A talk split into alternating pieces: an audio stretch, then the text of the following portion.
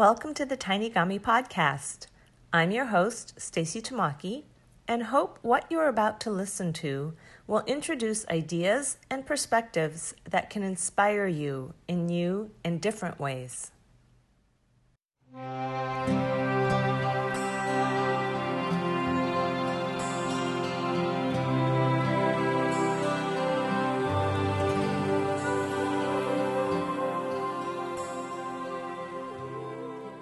So, today I wanted to bring up the topic of perfectionism. It's something that I struggled with for much of my life, and I suspect some of you may also. It's something that is rather insidious. It may have originally stemmed from trying to meet the expectations of others, but at the same time, it's a weight that we often put upon ourselves, which is what I had done over the years. When people look at my miniature origami, like the mobiles, or even a single tiny crane, quite often they'll proclaim it's perfect. And I will gently point out to them that mm, I do my best, but it's probably not technically perfect but that's okay.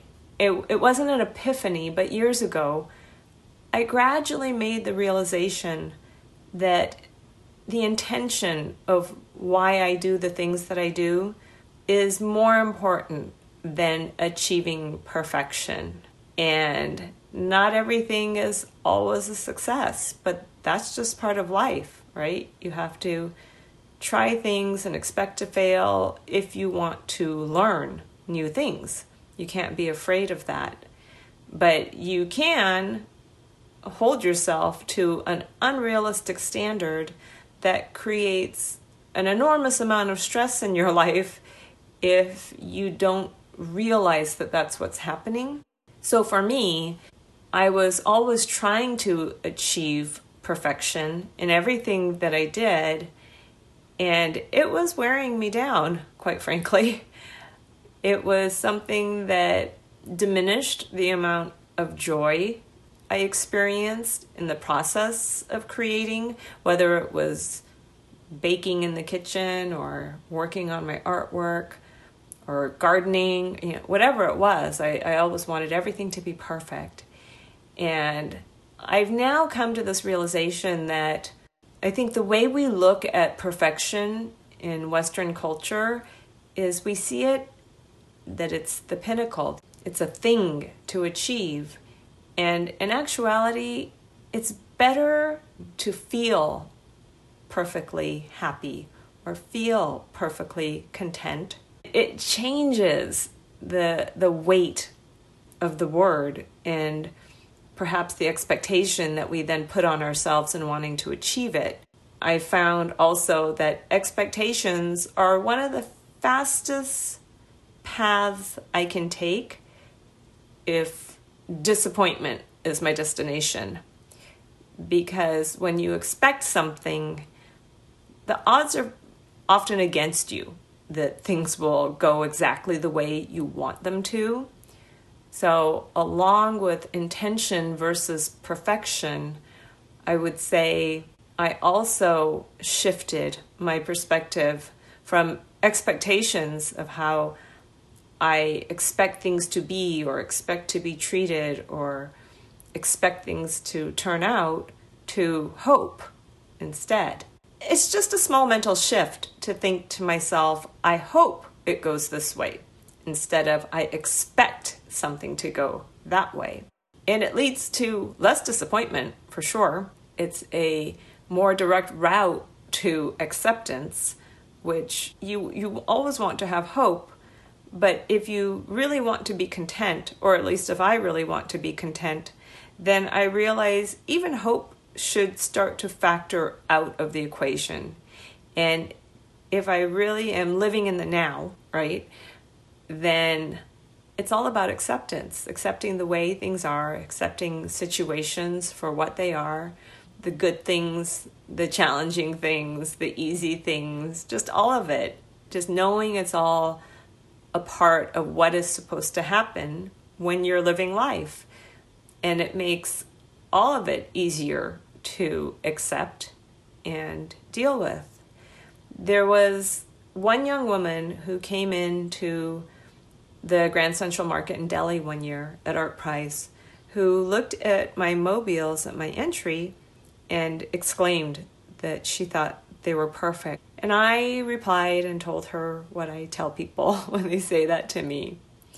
And and explained to her this whole concept of releasing myself from achieving the perfection and focusing instead on intention. And her eyes got big and she shook her head and she she told me I have a real problem with that. I'm such a perfectionist. And we had a very short conversation right there in the market. But before she left, and not that I'm anybody to her, you know, in the grand scheme of things, but I just felt it was really necessary for me to say to her that in case no one has ever said this out loud to you before, I am telling you, you don't need to be perfect. And the expression on her face kind of made me want to cry. It was this expression of both ambivalence and relief.